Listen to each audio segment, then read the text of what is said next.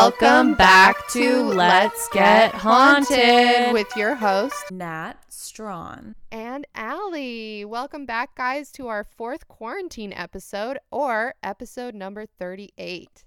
Yeah, both are correct. Yes, both are correct. We can give you more numbers if you want. This is the second episode of, um, n- uh, I don't know, second episode of what? This is the second episode of the rest of our lives. Yes, that's right. You know what I did today? I made a Poshmark finally. I always see people like posting about how they're selling stuff on Poshmark, Yeah.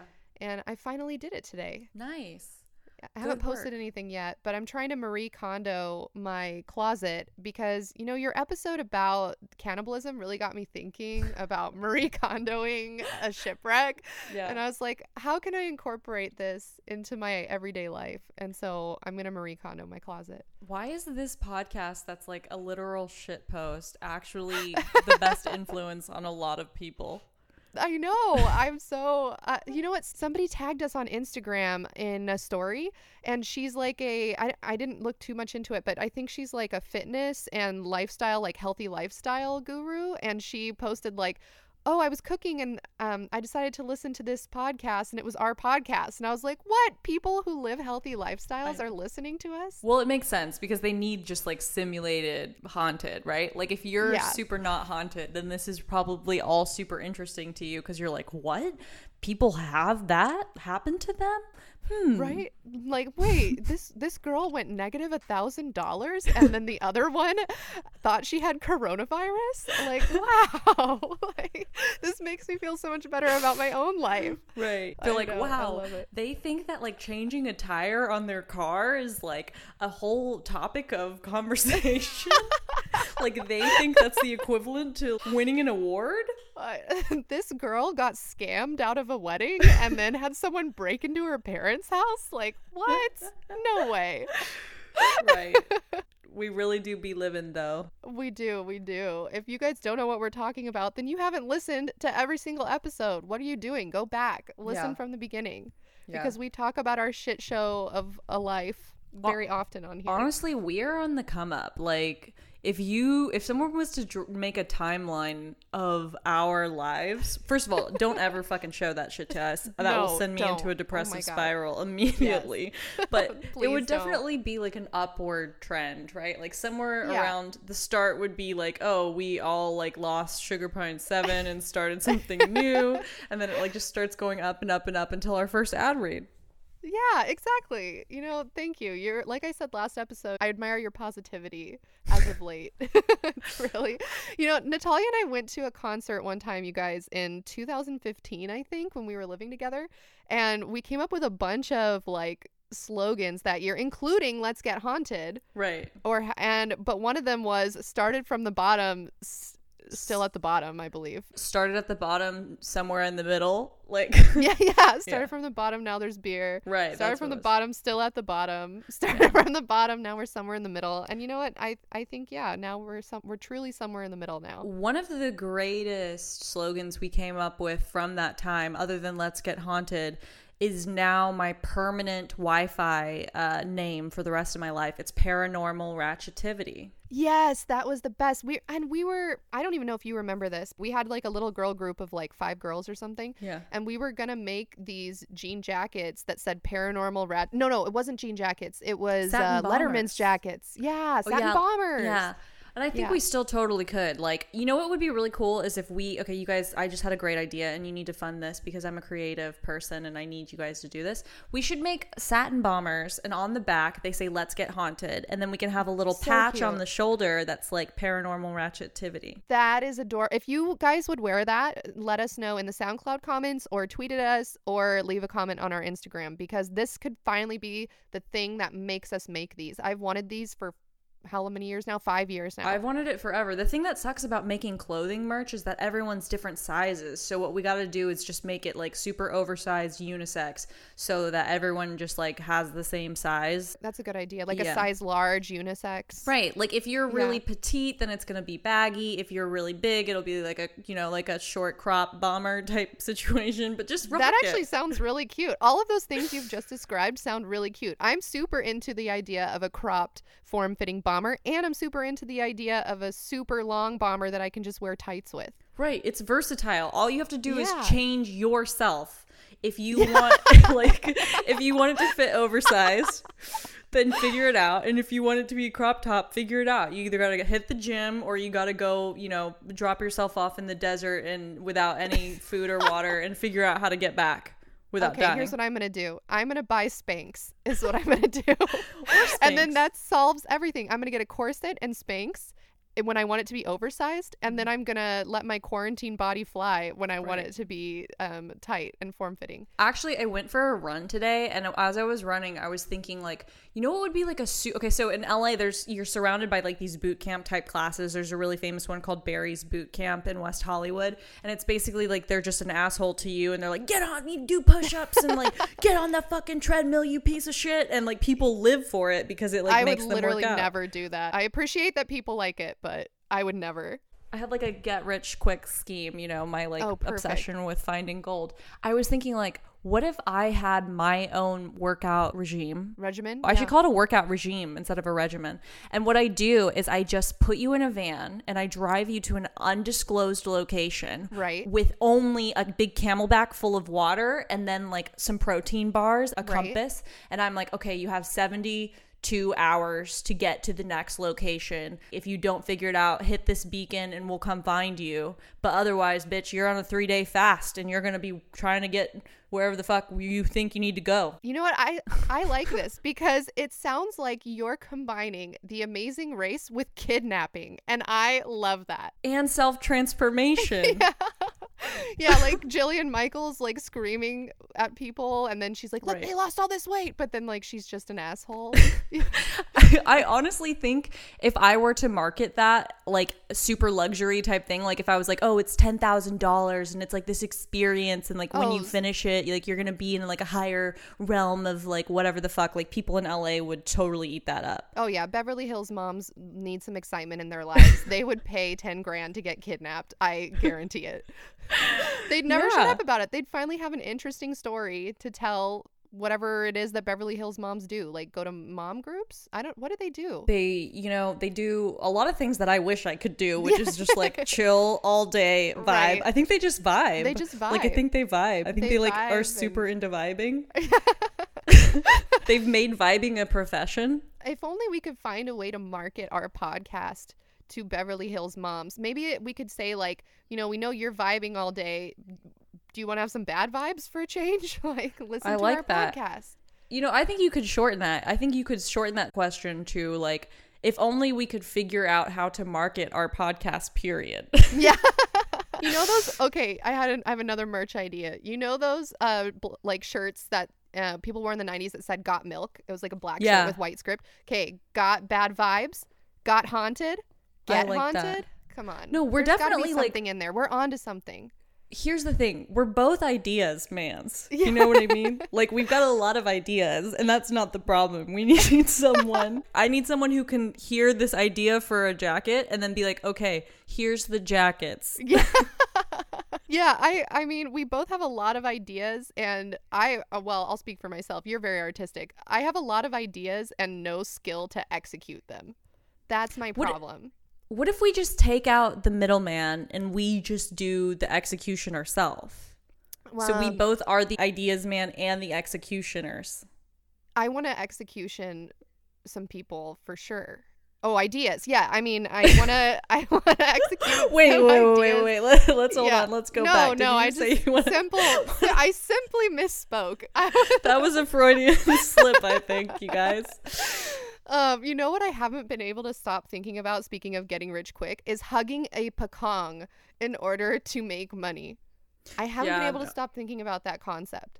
that video footage of that like sheet man just jumping around and then at one point jumps straight up into the sky Like he's Superman, just like Right. blasting off, like Jimmy Neutron, just into Yeah. the ozone. There are a few things from this podcast which i don't understand why like certain things stick in my head and certain things don't one of them is the 7000 year old town and one of them is 100% that whatever the fuck that was that thing just going straight up into the sky yeah, I think you it was what? just so unexpected. Also, the all those mice being like rocket shipped like up into this Yes. into the outer atmosphere. Oh my gosh. I really, really want you had this idea, Natalia, last year for a merch uh, idea. Right. A shirt that had all of the space dogs on it. I Yeah. would wear the fuck out of that shirt. I know. I want it to look like somebody's in memory of portrait tattoo. Mm-hmm. Like I want it to be like super scripty font, R.I.P. And then it has just like a beautiful airbrushed portrait of all of these different animals wearing Oh, little love that. astronaut helmets. I would wear the fuck out of that. You guys, I would too. I have two questions. I have two questions for the audience. One, which of these merch ideas would you wear?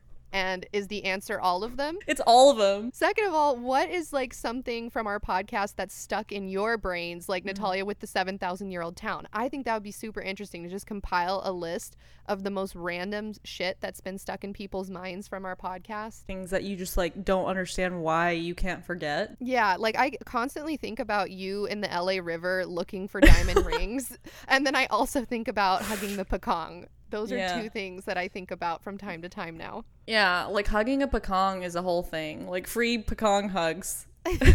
those those guys that wear shirts that say free hugs because they're per- secret secret perverts. Right. And then, but it's just a pecan. Maybe the pecans are perverts. Instead of uh, save a horse, ride a pecan. so and the stupid. pecan. Wait, that's so funny because the pecan's just jumping 50 Yeah. meters at a time, and you're just on its shoulder. Yeah, exactly. I love it.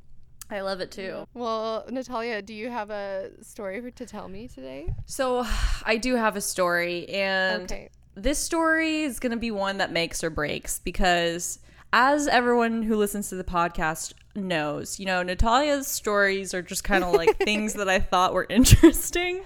and this is something that I think will interest a lot of people um, or trigger a lot of people, or hopefully both. I don't know. So, Alyssa, I have some questions for you. Or you know what? I'll you, I'll first of all start off with where this idea for the story comes from. Um, for anyone Tell who me. hasn't listened to this podcast before, Alyssa has no idea what I'm going to tell her, and you guys know what I'm going to tell her because you can read the title of what the podcast Mm-hmm. is now, but she has no idea. So just keep that in mind while we're going through this.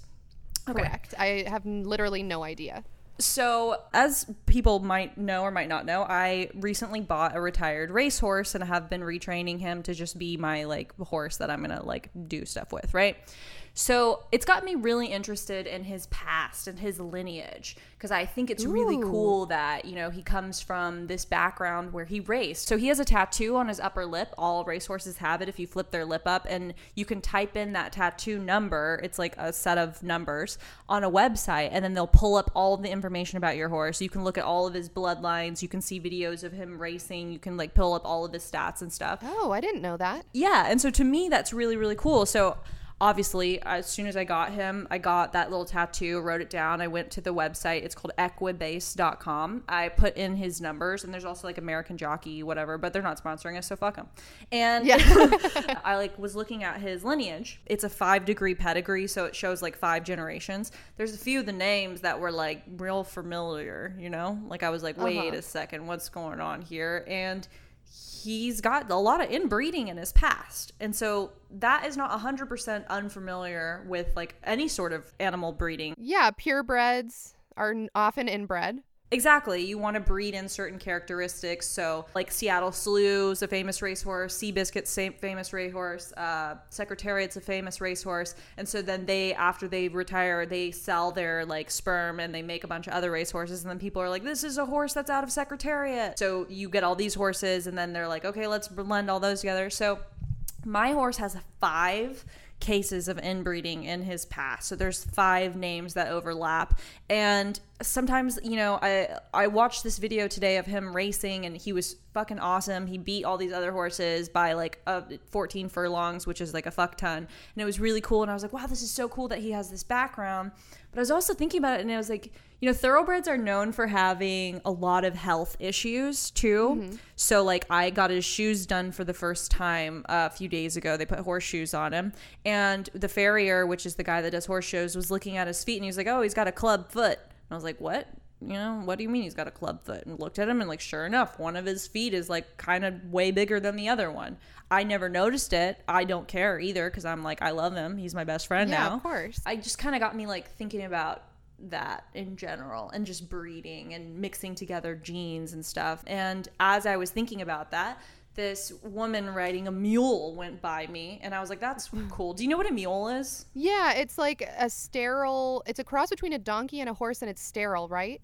Right, exactly. So a mule is a mix of a male donkey and a female horse. And then mm. because horses and donkeys are just entirely different species, they have a different number of chromosomes. So the mule will end up being sterile. But the weird thing is that mules tend to be healthier, sounder, and they live longer than horses. Oh, interesting. Yeah, even though it's like this species that's not supposed to exist.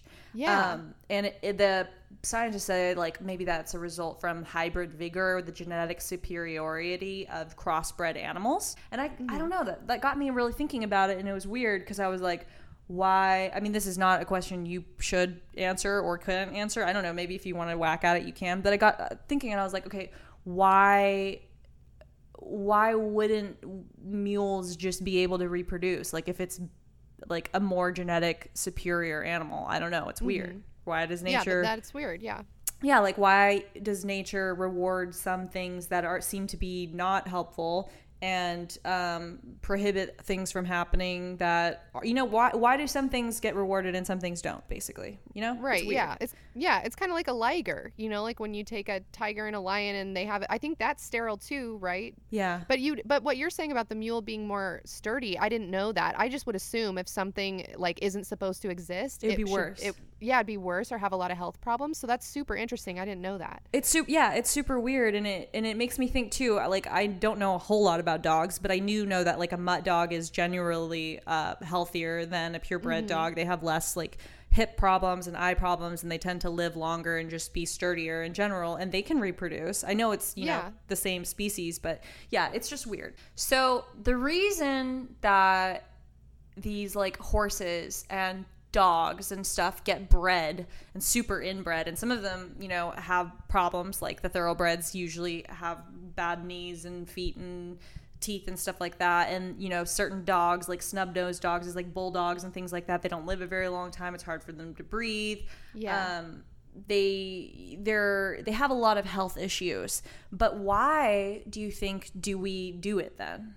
Like why do we make this type of horse? Why do we make this type of dog? Why do we make these type of cat or like animal breeding in general what do you think it's for I don't know much about horses, obviously. I can only speak to like dogs because I'm a dog owner. I feel like uh, most of the people I know that are really concerned about getting a purebred of any breed, it's for like fashion or show or like status symbol. It's never because like like if you ask someone, "Oh, like why'd you get a pug?" "Oh, it's so cute. I had to get the purebred pug because it's just like it's so cute and like I just love its little face." You know what I mean? It's like very superficial. it's a super specific look yeah Yes. or i mean i feel like with small dogs it's usually a super specific look but then sometimes with bigger dogs it can be like an obsession of like oh yeah i wanted this perfect german shepherd because i want him to be able to be trained to do this or i wanted this um, collie because i want them to be able to jump super high and like working dogs and do this stuff too oh, sure, yeah. things like that also but i do agree it is definitely like a status thing Yeah, I feel like it's a status symbol. Like people that have purebred Dobermans, there's so many celebrities that have those, and it's like it's for looks. It's like mm-hmm. because it looks cool in like a picture of you holding a Doberman. Like it looks high fashion. I know they're so sexy. Like, why are they so ripped? and their skin is so smooth and shiny. Like their hair, like is all going one direction. You guys, if if you haven't listened to every single episode, which shame on you, you should have. You should know that Natalia is weirdly sexually obsessed with the idea of cryptids, and we think that stems from her obsession with animals. So that's why she's describing a Doberman as being ripped because she would fuck Anubis, which is like That's the true. god. Yeah, the god that has like the Doberman looking head. Yeah, yeah, yeah, I would. You would absolutely. Yeah. I mean, that's a pure, that's a pedigree right there. I don't know. I look at my dog and I'm like, my dog's such a piece of shit compared to that dog. okay, so going along with this idea of inbreeding and breeding and pedigree and status, what I'm going to talk to you today about, Alyssa, can you take a guess? Um, is it about breeding a breeding magical creatures? Could be, could be. Am I clo- am I getting close? Am Have- I warm or am I cold? I am going to talk to you today about the debilitating costs of rampant decades long incest among Europe's most powerful royal families. Oh shit. Oh, this is going to be so interesting. Like like when people like they can't stop bleeding or whatever, like you cut them and they just like they can't clot because of the inbreeding. There was someone in European history that had that problem. Have you ever heard of the House of Habsburg? No, House of Habsburg. No, I have not. Alternatively spelled sometimes Hapsburg in English. No. Not ringing any bells? Habsburg. No. Well, you are in for a real treat. In fact, everyone's in for a real treat today because I took some time to make something good. Hell yeah. The House of Habsburg, alternatively spelled Hapsburg in English, also officially called the House of Austria, was one of the most influential and distinguished royal houses of Europe. The throne of the Holy Roman Empire was continuously occupied by the Habsburg from 1438 until their extinction in the male lines in 1740. But, Alyssa, there was something very different, or should I say the same, about the members in the House of Habsburg. Dot, dot, dot. Were they fucking each other? Let's get a bit of background. The time is the ninth century, which actually means any year that starts with eight, which is really fucking stupid, but let's not dwell on it. Do you know what was happening in the ninth century, Alyssa? No. I'm going to tell you right now, no. Here are some notable things that happened in the ninth century. And I want everyone, as I'm saying these notable things that happened in the ninth century, to just really get a feel for what it was like to be living in that ninth century. All right. So, the field of algebra was founded by the Muslim polymath Al Khwarizmi. The Edo people of what is now southeastern Nigeria developed bronze casts of humans, animals, and legendary creatures. These bronzes were used as vessels, amulets, Amulets. pendants, and sacrificial tools. No. okay. What am I don't, what am I saying? Amulet and You're- it's amulet? It's amulet. Yeah, you're pronouncing it like omelet. yeah. But it's but I it's like omelets. oh, okay. Well, it's you know what? It's your prerogative. Okay, so an omelet. Okay, so you you make a base of egg. You make like a tortilla egg, and then you put shit in it, and then you flip it over, right? Okay. Uh-huh. So it's like an egg pouch holding things. And an omelet is like a little like token pouch thing that's holds stuff too, right? Right. So there you go. All omelet. right. Well, can't you know, can't debate with that. Britons experienced a great influx of Viking people in the 9th century as the Viking Age continued from the previous century. This was achieved through a huge military force known as, wait for it, the Great Heathen Army, which was supposedly led by Ivar the Boneless, Halfdan Ragnarsson, and Guthrum. Extensive raids were carried. yeah.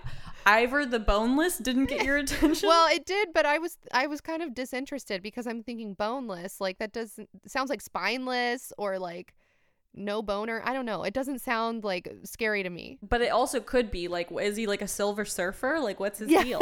yeah, is he morphing? Extensive raids were carried out all along the coast, and eventually permanent settlements were established, such as that of Dublin in 841. Art in the 9th century was primarily dedicated to the gospel and employed basic tools of liturgy of the Roman Orthodox Church. So thousands of golden art objects were made. Golden art objects, Alyssa. Sacred cups, vessels, crucifixes, rosaries, altar pieces, and statue of the Virgin and the Child or saints. And architecture had also revived by the 9th century, taking the form of church facilities and the first castle fortification since Roman times. Specifically, something called a moat and bailey castle, a strong point tower structure with little refinement. Beowulf might have been written down in this century. Ooh, I know. Yeah, I read that. And Buddhism is persecuted and banned in China in the middle of this century in 845. Also, positive thing to end on here chess reaches Japan. Ooh, The first settlers of the Hawaiian Islands arrive. Oh, okay, that's pretty cool. Itza culture starts in Mesoamerica. Cool. The medieval warm period begins, which is better than the cold ice thing that happened before. oh, okay. Wait, I thought it was like an expression, but so literally, like, literally, it was a war- period of warmth. Yeah, there was like a mini ice age that happened right before the medieval warm period. Oh, how interesting. The Ci, a new type of lyric poetry with irregular lines, is set to a melody during the Tang Dynasty.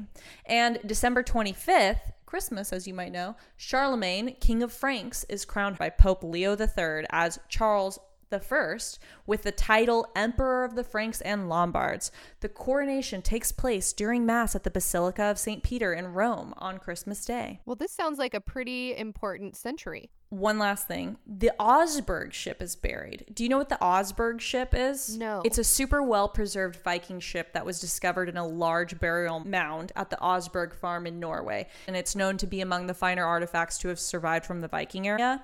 And I'm going to show you a picture of it. See that? Oh, wait, where is that kept? Norway. Norway. Oh, interesting. Isn't that cool? That looks super cool. That looks, you know what it looks like? Um, the tip of this ship looks like Tim Burton's Nightmare Before Christmas Hill, Yeah. the one that Jack Skellington stands on, which is a look. And it also looks like a very stereotypical like Viking, which I I enjoy. Right. It's like serving stereotypical Viking looks. But if you think about the ninth century, what it was like to live there, like when I hear all of that stuff, I think like, okay, so basically the ninth century was just a bunch of shit we take for granted, right? Like algebra and Right. And chess and like not getting murdered, raped, and tortured and or sold into slavery by randoms. Right. Oh, I'm sure there was still some of that going on, but yeah, but you're right. Seems like there's a lot of um breakthrough happening, like cultural breakthrough happening. Mm-hmm. Other than you're saying like Buddhists were being killed in China, right? So that's not good either. But, it sounds like a lot of strides in science. Yes, a lot of strides in science. So, but it just has to make you realize like it was a hard time to be alive when the some of the breakthroughs are like a bowl, you know? Yeah, yeah, yeah, for sure. Um okay. So, do you remember what the Holy Roman Empire is? yes.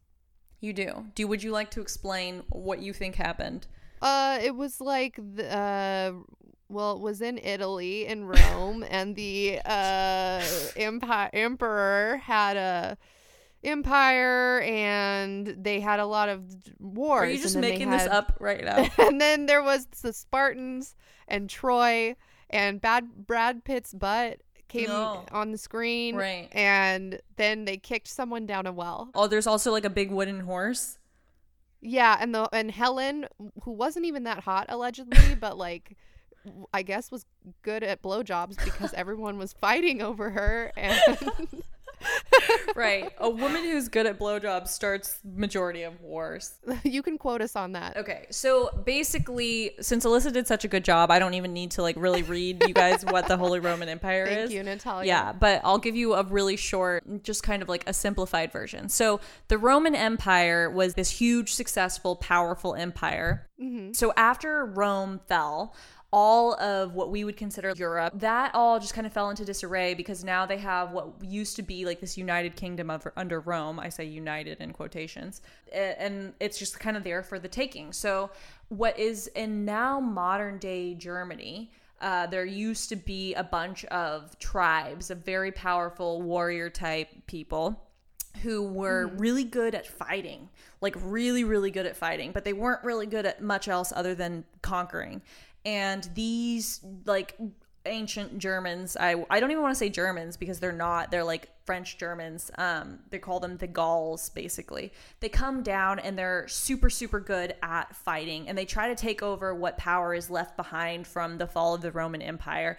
And one of those warriors was this guy named Charlemagne, who was really, really good at fighting, so much so that he actually ended up uniting most of what he conquered, and he made a really powerful political alliance with the Pope that crowned him the Emperor of the Romans, even though Charlemagne wasn't Roman and it wasn't out of Rome, but he had this alliance with the Pope. So it kind of seems like a lot of hoops to jump through for some tribes, you know? Like, why do you think Charlemagne did that? Why did he need to amass more? Why do we always need more as humans, you know? If you're Right. like chilling with your family and like tribe and you're like, this is cool, what is it that sparks in your mind where you're like, well, what if I went and fucking took everything from everyone else and and made it mine, you know? Right. It's It's, so weird. megalomania. It's like once you get a taste of power, some people can't handle that and they just keep wanting more and more. It's like people who keep wanting more and more money or more and more fame or more and more anything, like any vice you can think of. Too much power is a drug. Yeah.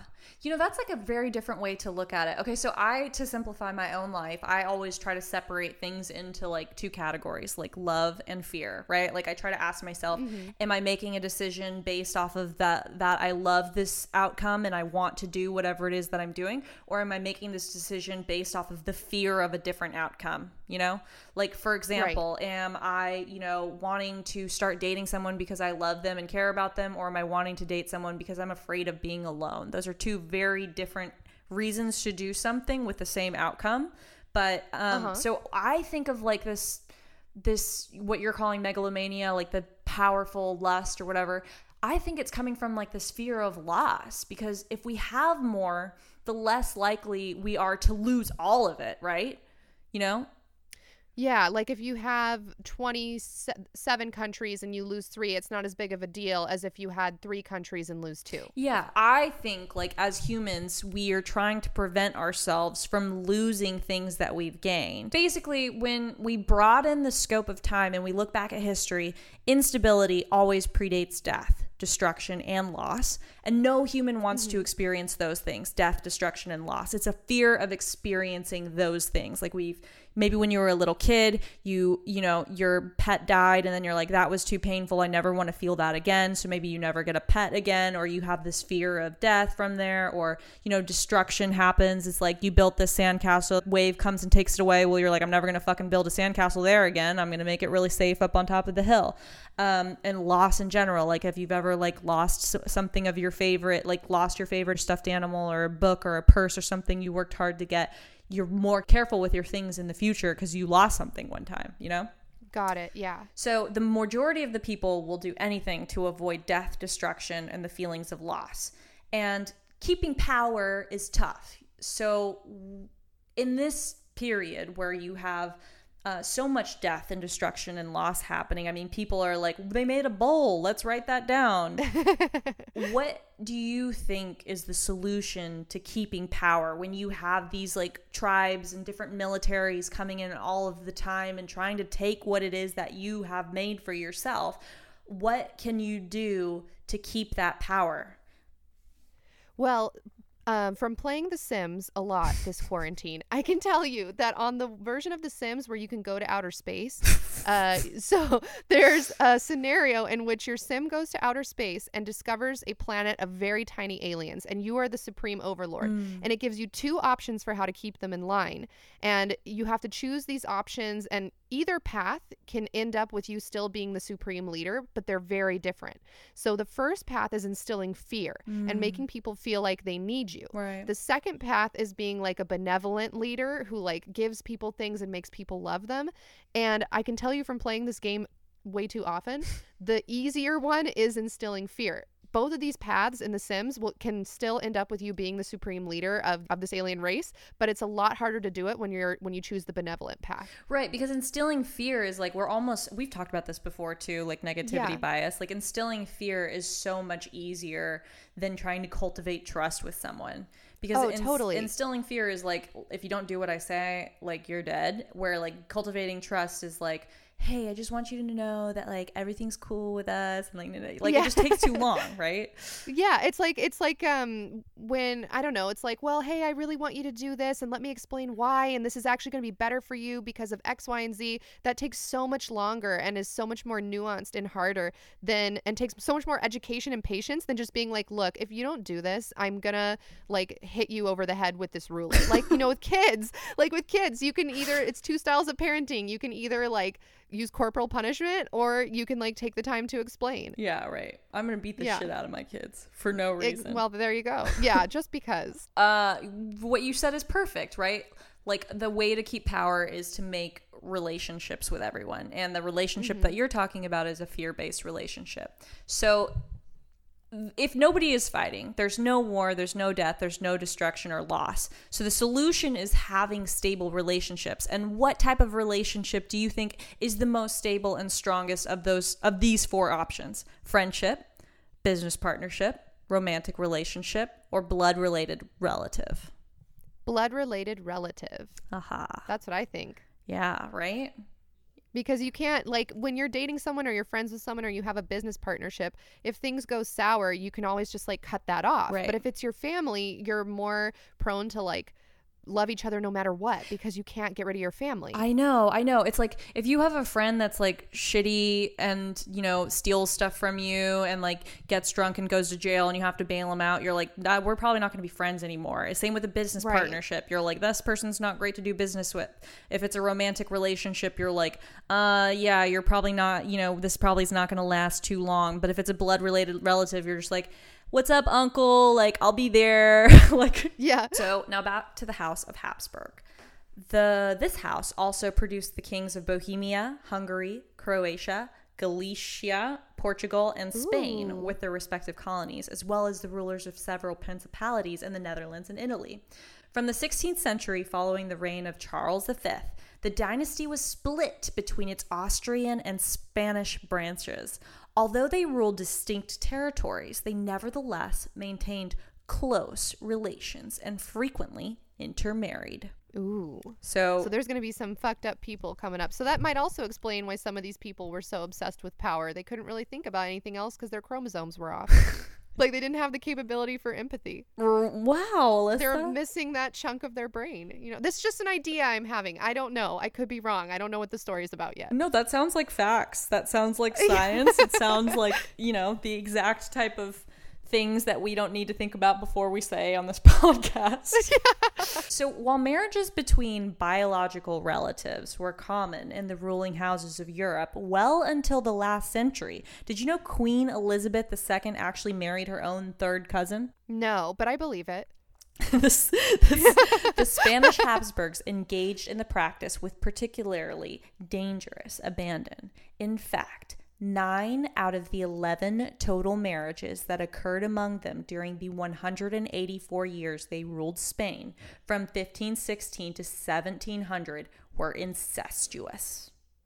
In fact, modern researchers widely state that generations of inbreeding among the Spanish Habsburgs resulted in the infamous Habsburg jaw deformity and ultimately caused their own downfall. Due to Wait, what's the jaw deformity? I'm going to tell you. So, the Habsburg jaw is a condition marked by the protrusion of the lower jaw to the point that it's significantly larger than the upper jaw, and it creates an oh. underbite, sometimes bad enough that it can interfere with your speech and make it difficult to fully close your mouth. I don't like that. So I know I don't like it either because I think I have that. Like, look, my jaw comes out further. I have this like pouty lip. Also, my I don't have an underbite, but my teeth sit like right on top of each other. So like I think like I I'm like in danger of being inbred somewhere in there. I don't think so because your parents are from completely different sides of the world. If anything, that makes you genetically superior from what you're telling me. then why do I have this fucked up jaw? Well, I don't think it's fucked up. Due to incest, the family's genetic line progressively deteriorated until Charles II, the final male heir, was physically incapable of producing children, thus bringing an end to the Habsburg rule. But while the line was intact, this inbreeding caused the royal family to exhibit a number of peculiar physical traits. The one we talked about before was the Habsburg jaw, the most salient indicator of the family's inbreeding. The Habsburg jaw is what doctors refer to as mandibular prognathism. Super boring, Man- right? Yeah, mandibular prognathism. Yeah, super boring. I don't understand why doctors do shit like that. Like, why can't they just be like fucking ugly jaw? Uh, yeah, it's like scientists that discover new species. Every once in a while, there'll be a scientist that has a good sense of humor and they come up with like a cute little name Yeah, for stuff. But then there's also people that are just boring. right. I know. Yeah. So Charles II of Spain is who we're going to talk about the most, um, because for one reason, he was known, Alyssa, as the Bewitched or El Hechizado.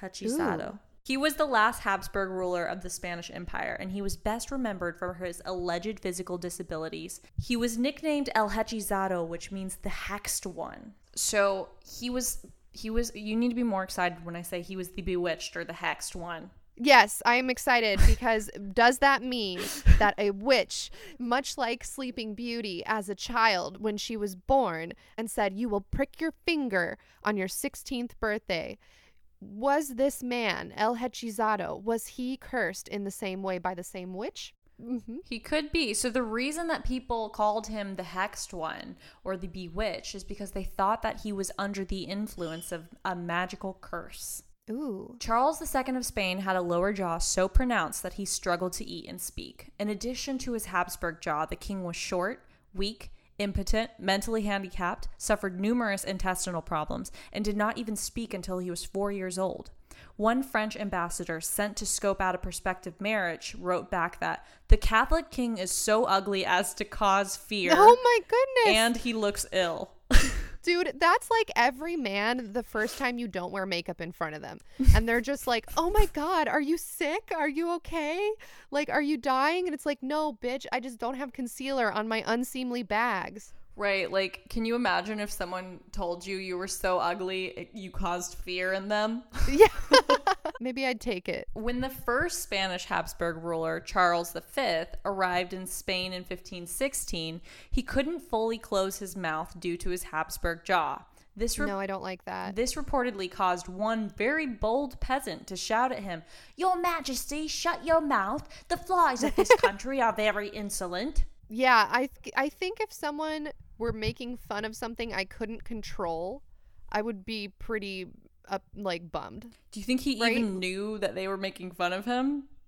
Do you, well, what was wrong with him exactly? So you're besides the jaw, he also had he intestinal was, problems. Uh, here's kind of funny because like on this list of all these things that seem somewhat medical, the first one is short, like as if that's a handicap. so it says the okay. king was short, weak, impotent, mentally handicapped, suffered numerous intestinal problems, and did not even speak until he was four years old how did they know he was impotent? Did he just keep trying to ma- have kids and couldn't, or like did he yes. was he literally unable to get a boner? He, like I don't. He understand. just kept trying to have kids and he couldn't, and then oh, and couldn't. Um, autopsies revealed that he just had one shrunken, atrophied testicle. Anyways, super haunted. Thank God for sperm donors now. Super haunted, right?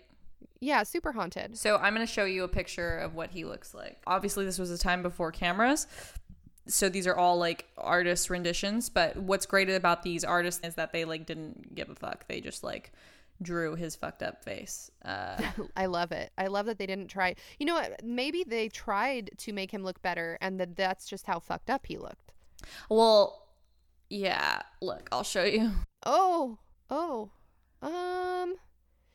Doesn't he kind of look like lord farquaad he does. He he absolutely looks like Lord Farquaad. Wow, I wonder if he was the inspiration for Lord Farquaad. We'll post this to the Instagram for anyone who wants to see what it looks like. But for the audio listeners, he has like short I mean, picture Lord Farquaad, but he, with an underbite, like a very severe underbite. All of these artist renditions have the exact same like jaw really jutting out there. Um, top lip is behind the bottom lip. Um, he kind of looks like a lady um, in some of these. Oh, there he has a mustache. Like very pouty his, lips. Yeah, very pouty lips, and his eyes are looking opposite directions. that might have been their first sign that like maybe he wasn't paying attention to them as his eyes were going opposite fucking directions. You know, with inbreeding, I feel like that's not uncommon, right? Like a pug's eyes go different directions. Oh, hey, you're right. I didn't even think about that. So, Charles, let's we're going to talk a little bit more in detail about him. Charles suffered ill health throughout his life, obviously, and from the moment he became king at the age of 4 in 1665, mind you, he didn't even Whoa. stop talking until he was 4. The succession was a prominent consideration in European politics. So people were like, uh what the fuck? There's like this mentally handicapped 4-year-old that's supposed to be the king right now. Like we can't have that. And historian John Langdon Davies summarized this as follows Of no man it was more true to say that in his beginning was his end. From the day of his birth, they were waiting for his death. So he was super unhealthy, and the majority of people were like, oh, yeah, he'll be king. Great. We'll see if he lives to be six years old, you know?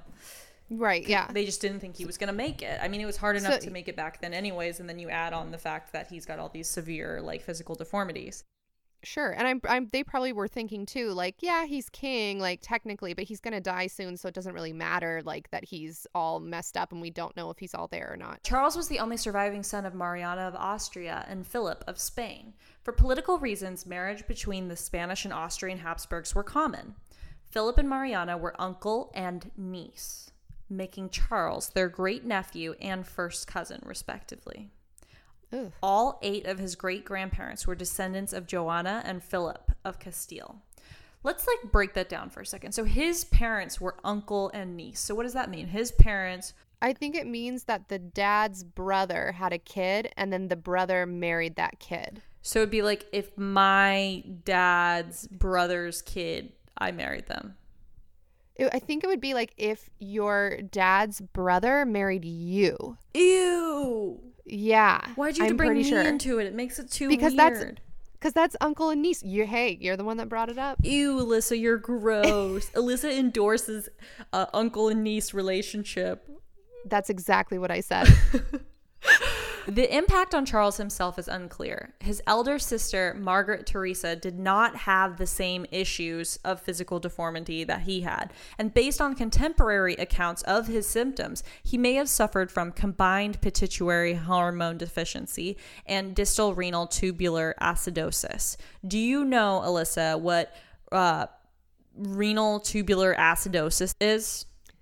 Well, renal has to do with the kidneys, Mm-hmm. right? So maybe something acidosis. That sounds like acid. Yeah. I don't know. Something that like can't get filtered out by the kidneys, so he's just like constantly in sepsis or has a bunch of bacteria floating around or toxic. I don't know. It's worse. So, Oh. RTA or renal tubular acidosis is a medical condition that involves an accumulation of acid in the body due to a failure of the kim- kidneys to appropriately acidify the urine. Oh my, no wonder his dick didn't work. Are you kidding? it's like he's burning from the inside out. That sounds so painful. And then the Like, have you, it's like a permanent UTI, Natalia. Yeah. Like, where you're just like pissing blood and like acid. Trust me, I know what this shit is like. I suffered from interstitial cystitis, this like super rare, random uh, disorder where like if you dr- eat and drink things that are acidic, it like means it hurts you to pee.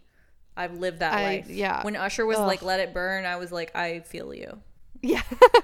When he died, they did an autopsy and they and it showed that he had hydrocephalus, which is a condition in which the accumulation of cerebrospinal fluid occurs within the brain. This typically causes increased pressure inside the skull. So he would have suffered from headaches and just unawareness. And this poor guy was pissing acid. He had a fucking swelling going on in his brain. He couldn't close his mouth. He couldn't think straight. He couldn't see straight. His eyes literally go different directions. Like And you said he had a pituitary gland problem as well. Yes. So it's like his hormones were completely destabilized. Right. Like, I wonder if he's having mood swings. I don't know anything about that condition, but it just seems like if your hormones are off, as someone who has taken birth control before, like, holy shit, like, you're just in a constant state of turmoil. He did exactly. So he had a bad cases of depression and mood swings, like you said. Oh, and wow. By the age of six, he had measles, chickenpox, rubella, and smallpox. All of God, which I'm so glad. I'm so glad fa- we have fatal at that time. vaccines. Well, Yeah. all of those things were fatal at that time, and he survived all of them. And his Whew. Habsburg jaw was so pronounced that he spoke and ate with difficulty, and he didn't learn to talk until the age of four, like we talked about. However, it was Mariana who insisted that he be carried everywhere until he was eight and left uneducated to reduce the strain on his body and mind. Although prone to illness, contemporaries reported that he spent much of his time hunting. So, this Mariana character, she was um, appointed as his regency, which is someone who basically is going to do your kingly duties for you if you are una- unable to do them. And so, she, you know, she says, like, oh, we should leave him uneducated and make sure he's carried around everywhere. Um, until Right. he's eight years old. Also, he should just spend his time like outside hunting and stuff while I just like take care of this regency. So, you know, I kind of feel like maybe she was like super stoked to be um, in this position of regency because at the time they didn't let women take on these kingly duties. Yeah, I know that's a really great point. I'm also thinking like how dangerous and irresponsible to allow someone with so many brain problems have a gun and go hunting. Are you ready for it to get turned up to 100? by the way? Yes. Like I really need We're to- at like eight, 88 right now, so there's not much more you could tell me to make this go up. So I'm excited to see what it is. Okay, so one of the most famous examples of Charles' alleged mental problems is that he slept with his father's body. Um, What? While What? true, this was done under the instructions from Mariana, which was based on advice from doctors that it would help him produce an heir. What? Wait, I'm sorry. His was his dad dead? Yeah. And and then he slept in the same bed as, as his dad in order to make it so that his dick would work? Yeah. But I think That I, I mean I re- I- seems like I don't know. I read it as and I read it as like he had sex with his dad's body. But no. I don't know. Was his dad alive? I mean, that's just a weird way to phrase it. Why not say sleep with your dad and then and then you will But how would he produce a son by fucking his dad? Well, I don't understand. Do you hear- Natalia? I don't that's understand. exactly what I thought when I read it. So I looked in to see what was happening um, in the realm of fertility advice at this time. And would you like to hear what some of these infertility treatments were happening at the time? Oh my god, this is going to be the most haunted part of the whole story. Yes, of course I want to hear. Okay. So basically, to fast forward a little bit, this Mariana, she's the queen regent, and um, there's this other guy that comes along, and his name is John, and he's like, "We got to get her the fuck out of here," and she's like, "Damn it, I can't really do anything about it." And one of uh, he tries to be like, well, we got to get Charles to produce an heir so that way that heir can take power or whatever. And um, Mariana's like, whatever, look at him. That's never going to happen. So they try to, like, that's when they try to get all of these people to come uh, marry him. And that's when that person was like, came and checked him out to be like, oh, this like super wealthy, respectful king wants to marry my daughter. Like, let me scope it out. And he's like, okay. Yeah, yeah. He's so ugly that it instills fear in me and he also looks ill. So um, they start researching these ways to make a babies. And here is a lovely article that I'm going to read to you from EnglishHistoryAuthors.blogspot.com about fertility treatments in Okay. The 17th century. At a time when barrenness or infertility was commonly perceived to be the fault of a woman in the 17th century, people had rather different ideas about the human body. Belief in the need to maintain balance or humors in the blood, black bile, yellow bile, and phlegm was still predominant in all medical thinking. Not surprisingly, people's understanding about how conception was achieved was also rather different than it is today. Both men and women were believed to have seeds, which were released during orgasm, nut, and hmm. mingled in the womb before taking root and growing into a child. It's not too far off. The London preacher Samuel Hieron firmly believed that barrenness in grace and fruitlessness in holy things would result a want of outward increase or infertility. So he thinks like if you don't believe in God, then you can't have a baby. It was Okay. also commonly held to be a woman's duty to bear children and in doing so make reparations for the sins of Eve. If she could not do so, she was a failure as a woman and lacked God's grace.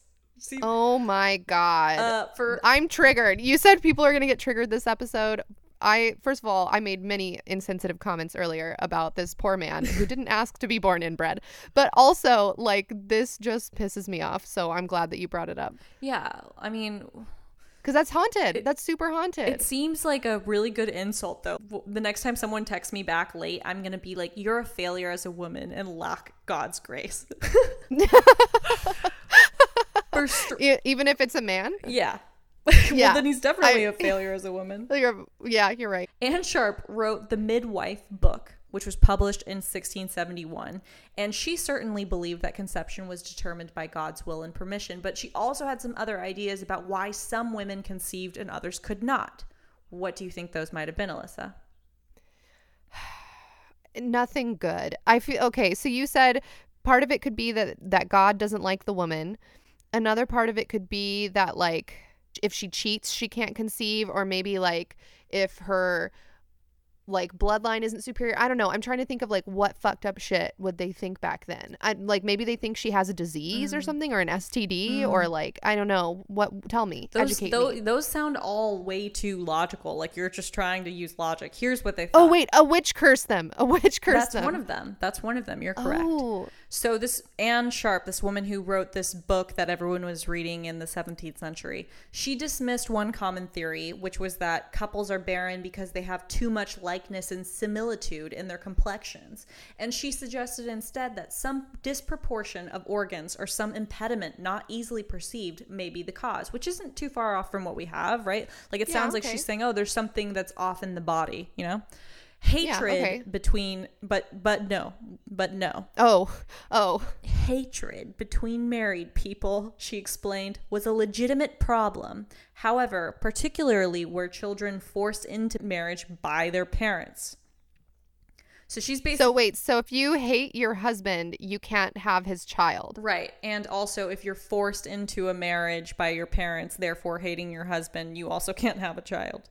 Well, this is just all sorts of problematic because then it, it basically this sounds like an argument for rape because it's like, well, but if you have if you got pregnant, then I guess like You love me. you love your rapist or whatever. So she also cautions against bloodletting in the arms of girls before their first period, preferring such girls to be bled from the foot instead to ensure that blood was not drawn down from their bodies before nature intended it.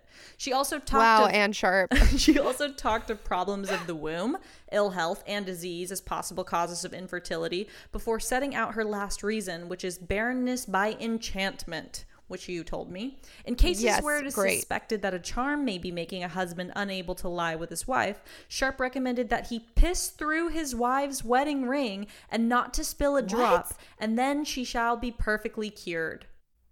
Was Anne Sharp the first troll? So, so if there was a reason that a man couldn't get it up for his wife or he didn't want to have sex with his wife, all he had to do was take off her wedding ring and piss directly through the center of it.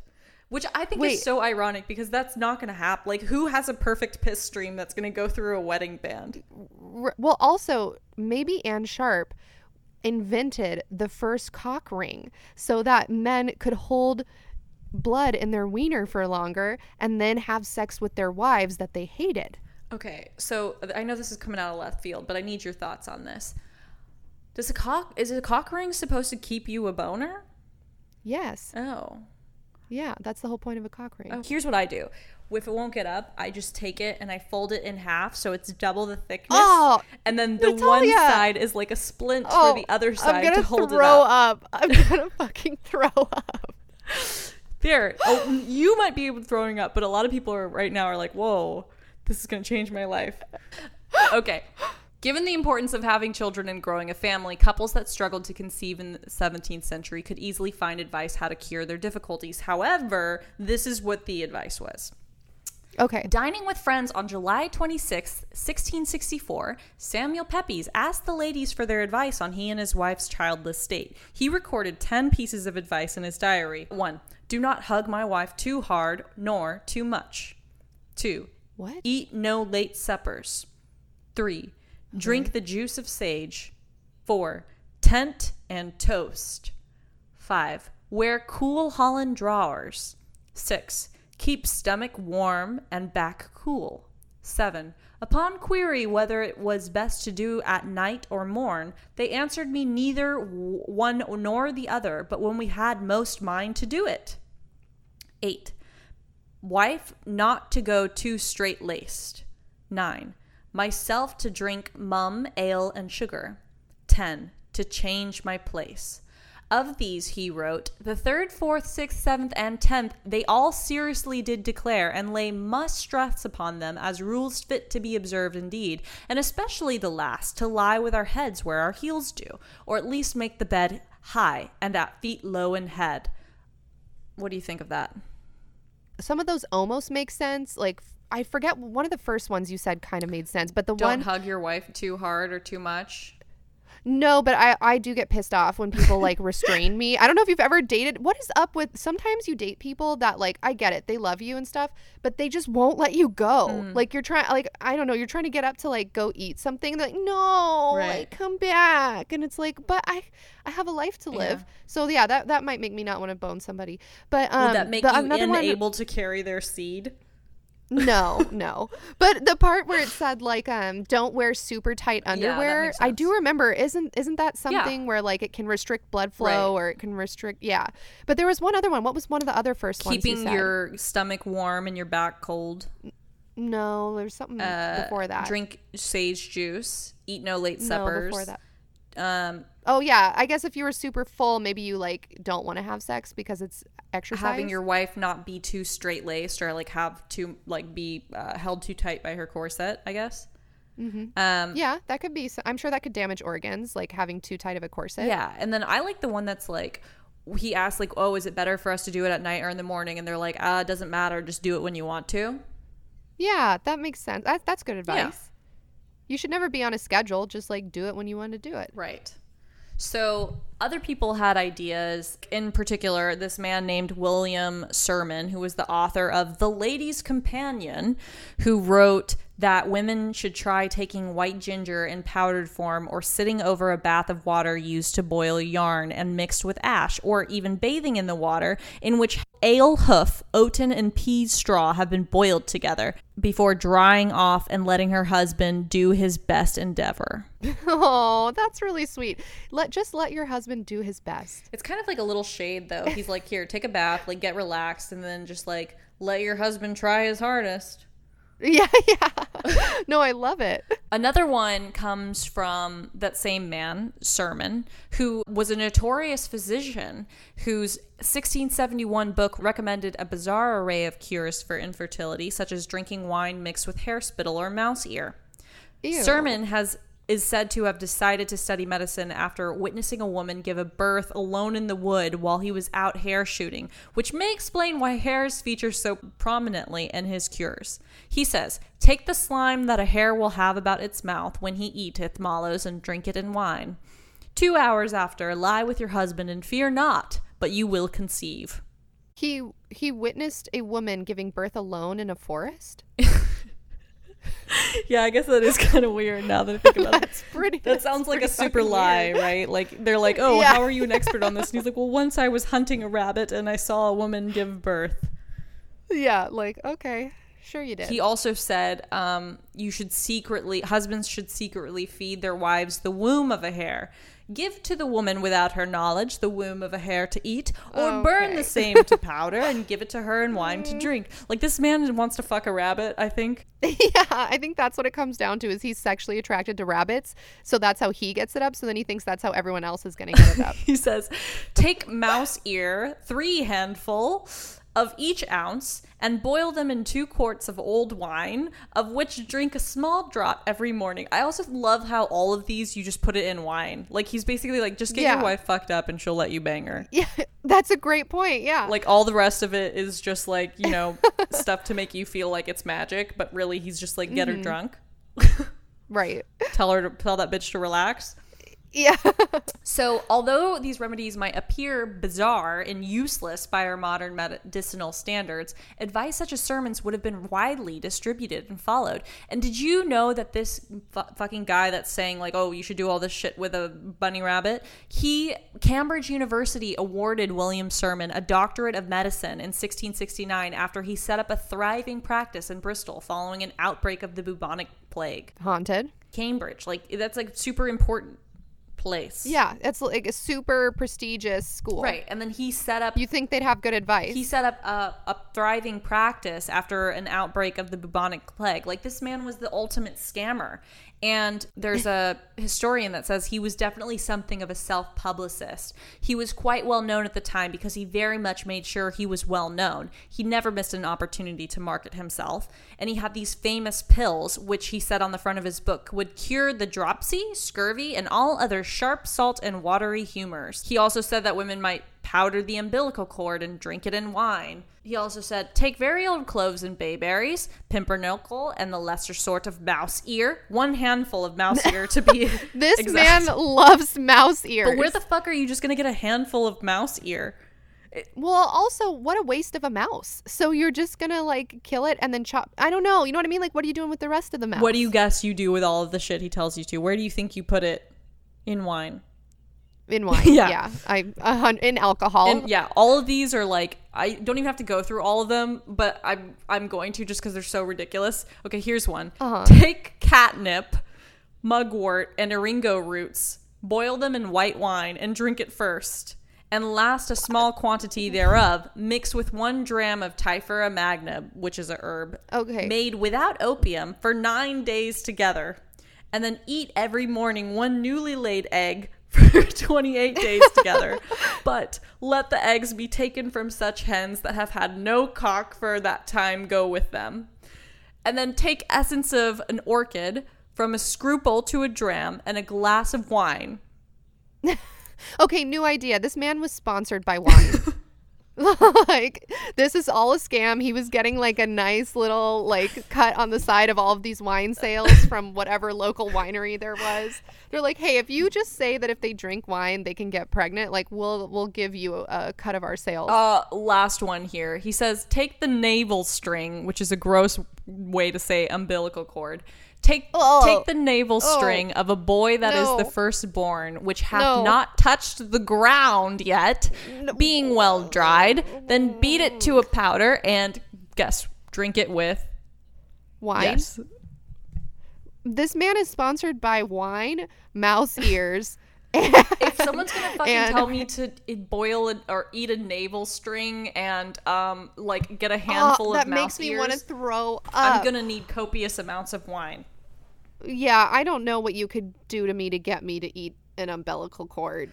And calling it a navel string is the most cringy thing I have ever heard. I hate it. When you said navel string, I was like, oh, like a navel orange? You know, like the stringy things when you like peel an orange? No. Wow. No. So, as you can guess, this man's, uh, you know, legacy did not really go on because after I'm talking about Charles, of course, the guy with the Habsburg jaw. After his regent died, um, Mariana, the girl who was like, "Oh, he needs to be carried around, like his feet can't touch the ground until he's eight Yeah. years old, and also like he should spend all of his time hunting, and we shouldn't educate him because that's going to stress him out." She died in 1689, and then Charles married Maria Anna, who was one of the 12 children of Philip. And although she was partly selected because her family was famous for its fertil- fertility, she proved no more successful in producing an heir than her predecessor. By this stage, Charles was almost certainly impotent, and his autopsy revealed that he had only one atrophied testicle. As the crown of Spain passed according to cognatic primogeniture, which is basically it just goes to whoever's like bloodline, um, it was possible. Uh, it was possible for a woman or the descendant of a woman to inherit the crown, and this enabled Charles' sister, Maria Theresa, to prevent Spain's acquisition by France. Maria renounced her inheritance right. In return, Louis was promised a dowry of 500,000 gold écus, a huge sum that was never paid. So basically, what that means is everyone's freaking out because Charles can't have an heir. So then his sister was like, you know what? We're going to um, renounce our right to the throne and instead Oh. give it to our offspring from these other marriages so that Spain can't have it because they want to keep the power within their family, even though it's not necessarily the, you know, uh, their actual blood, like family, whatever. So, and then they uh, did that, and the person who was gonna marry them was promised a dowry of five hundred thousand gold écus, and then he was never paid. So they're like, marry our fucking fucked up children, and you can come into power. And then he's like, okay, fine. And then they and they're like, okay, also we'll give you a bunch of gold. And he's like, okay, I'll do it for the gold. And then they just never paid him. It sounds like a family of scam artists. Yeah, it is. It's a scam. Um, and so finally, when Charles dies, a bunch of stuff happens. A bunch of wars happen. It's like not that interesting, and you guys don't care that much. Basically, long story short, Charles is trying to make an heir. A bunch of wars happen. Powers getting separated. Bad vibes all around, and he eventually dies. And his autopsy records that his body, quote, did not contain a single drop of blood. His heart was the size of a peppercorn. His lungs were corroded, his intestines rotten and gangrenous, and he had a single testicle, black as coal, and his head was full of water. As previously Jeez. we suggested, these are indicative of hydrocephalus, which was the fluid in his brain, which is a disease often associated with childhood measles, one of the illnesses that was suffered early on by Charles.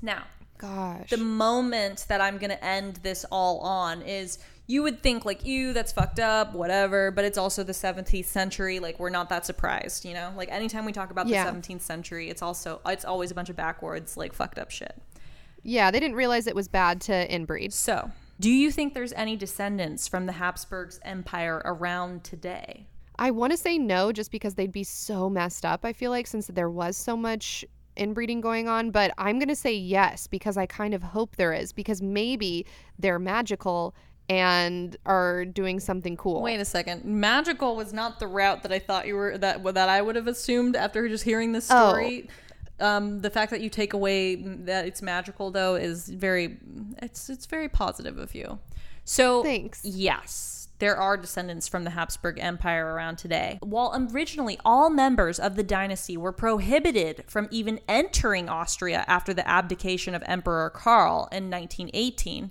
in 2011, Otto von Habsburg received a funeral in Vienna attended by several thousands, including Oh, wow. many dignitaries of the Austrian Republic. This seems very likely that the dynasty will survive for a long time, mostly due to its rigid standpoint on marriage. The Habsburg family statue of 1839 is technically still intact, and this statue decrees that in order to ensure our archhouse's dignity and serenity for now and forever, members of the family are only allowed to marry members of Catholic dynasties, which at least at some point might have reigned a sovereign nation. This list isn't growing much larger, and right now, members of the family can only choose their spouses out of 42 families. Though there is no law that compels them to stick to the family tradition, all those who marry commoners are disinherited, and at least under Otto of Habsburg, this practice was rigidly practiced, with one notable exception. Otto's oldest son and current head of the house, Karl of Habsburg, was permitted to marry a commoner for the one very convincing reason. The lady in question was Francesca Thyssen, the heiress to not a kingdom, but a billion dollar fortune. Of course, there's always exceptions for billionaires.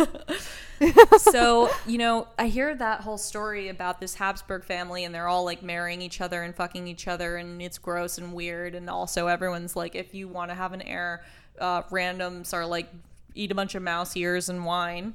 But Right. you, this is today, you know? This funeral for Otto von Habsburg was in 2011 and That's not long ago at all. not long ago at all. And there's only 42 families of which their spouses can marry. And if they don't uh, marry some of those people, they like lose their rights to their fortune and all of that, you know, power and wealth Wow. that comes with it. So 42 is not a lot. This could lead back to some, you know, some gross stuff happening here in the next two Oh, I'm generations. sure.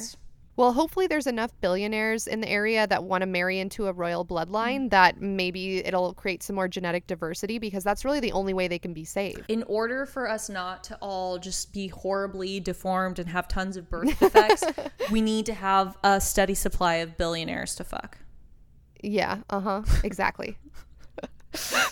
So, pretty haunted, I would say. yeah, that's super haunted. Yeah. I think um, the most haunted stuff out of everything you just said. Uh, well, first of all, like fucking a family member is pretty haunted. Um, but also all of the like fucked up ideas about fertility and like how to make yourself more fertile or how to make yourself have a child or how to make yourself want to have sex with someone you hate. Yeah. Like that's all super haunted. Super haunted, right? I'm not going to wear Yeah. loose drawers for nobody. Yeah, exactly. I don't wear no drawers. The reason I chose this story is just because um, I found it to be particularly like there's something under there that I don't know what it is, you know? Like you think like people who try to guard this much power, it's got to be something other than just like wealth, right? Like you wouldn't fuck Right. your dad or your sister or whatever to just have a bunch of land and castles. There's got to like they've got to be protecting some sort of secret amulet or something, right? Yeah, maybe. Hey, that's a good hypothesis. I wonder if, you know, you were saying that there's like family treasure or something like family fortune. Right. Maybe some of those relics that they're hiding are magical. I just think that there's magic somewhere in here. I don't because you're right. What would make you want to fuck your uncle? like nothing. You could not pay me any amount of money in the world. So there has to be some like magic associated with this. Right. And that's truly what we are about here on Let's Get Yeah. We do not endorse fucking your family, yeah, I'm not a, but we do endorse magic. Yes, exactly. Yeah. mhm. Yeah. Maybe they weren't related. Maybe we all thought they were related, but maybe it was more like um, in Twilight, you know, how like all the vampires were like in a family, but they weren't actually in a family. They were just all vampires and they were dating each other, and it was easier for them to say that they were Oh. brothers and sisters rather than their like wives and husbands. Is that what that was all about? Yeah. So, like, In Twilight, Yeah, it was that. Was, so that family, Oh. Edward's family or whatever, they Yeah. they weren't like related to each other. They were all different vampires that were like in a relationship together. oh, oh, weird. Like a vampire orgy. Yeah, well, I because I watched Twilight recently and I made that discovery. I like just kind of glossed over it when I was mm-hmm. younger and had seen the movie. But there's Anna Kendrick's in that, and there's one point where she's like explaining to whatever the fuck. What's the girl's name? The main girl, Catherine. I don't know. Oh, Bella. She's Bella. yeah, she's explaining to Bella like the deal with that family. She's like Bella's like, "What's the deal with like that family of like that hot guy?" And she's like, "Oh, those people like don't even try. Like I've tried to fuck them and they won't. And um also they're like all having sex together and then it shows them like holding hands and being weird. But we come to find out later that it's not their brother and sister. It's their weird dad like adopted all of them uh, as like a vegetarian vampire family. You know what? Read the fucking book, Alyssa. Okay, you're right. I need to go out and buy Twilight, and uh, you what better use of my time on quarantine than reading Twilight? Wow. Well, I'm super glad to have educated all of you guys. Yes, thank you so much, You're Natalia. Now I feel super haunted and uncomfortable. Um, navel strings, uh, that's gonna never leave my mind, and I don't like it. Mm-hmm. You're thank so you. welcome. Yeah. Would you like to do our sign off today? BRB, gotta go make my husband piss through my wedding ring so that he can get a boner. That's great. Bye. Bye.